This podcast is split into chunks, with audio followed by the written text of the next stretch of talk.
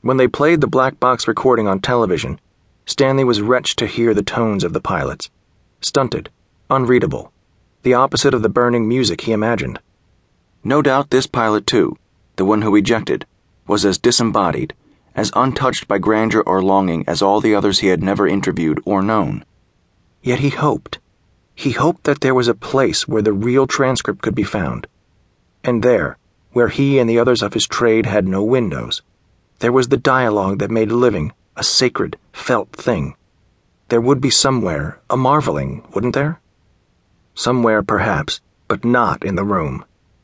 There, last night's pilot, if found dead, would have become someone whose military records were requested, someone whose commanding officers, if they were retired, would be called, someone who would have had to fit either into the story of a brave pilot, beloved by all, cruelly and ironically unlucky, or the story of the headed-for-trouble pilot whose superiors were too overburdened or negligent to have stopped him.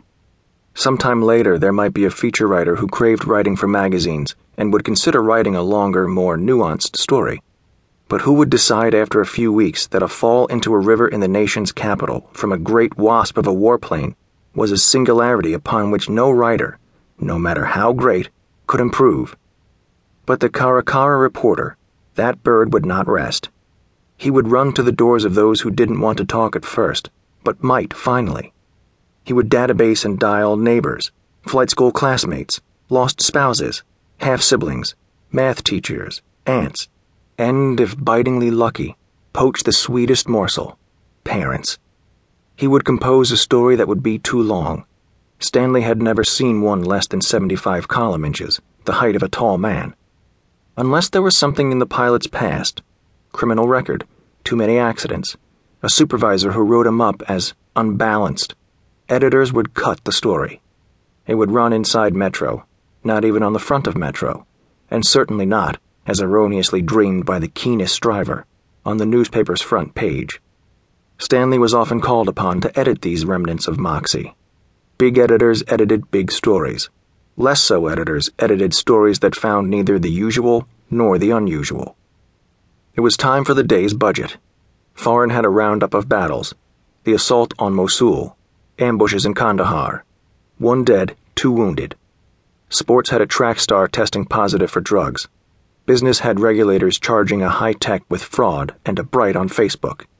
Metro had a shooting that wounded 3 at Edgewood Terrace and a raid on a money-wiring business moving cash to Pakistan. National had the first day of a gay marriage package. News lead-all from the religion reporter. A1 features with a portrait of a lesbian couple. Style was pushing a scene story for the front. Stanley scanned the budget for the crash. The story, if you could call it that, had made it only into the last few thousand copies of the paper, and it was only a few inches long. But the front-page photograph of the fire in the river was 4 columns wide across the top. The photographer had shot at water level from the Virginia side of the Potomac. That angle put the Watergate in the background. It looked as if war had come to Washington. The top said a pilot had experienced mechanical difficulties in a warplane and ejected prior to the crash. The aircraft had taken off from Andrews Air Force Base. It was part of the fighter wing flying combat air patrol missions over the Capitol.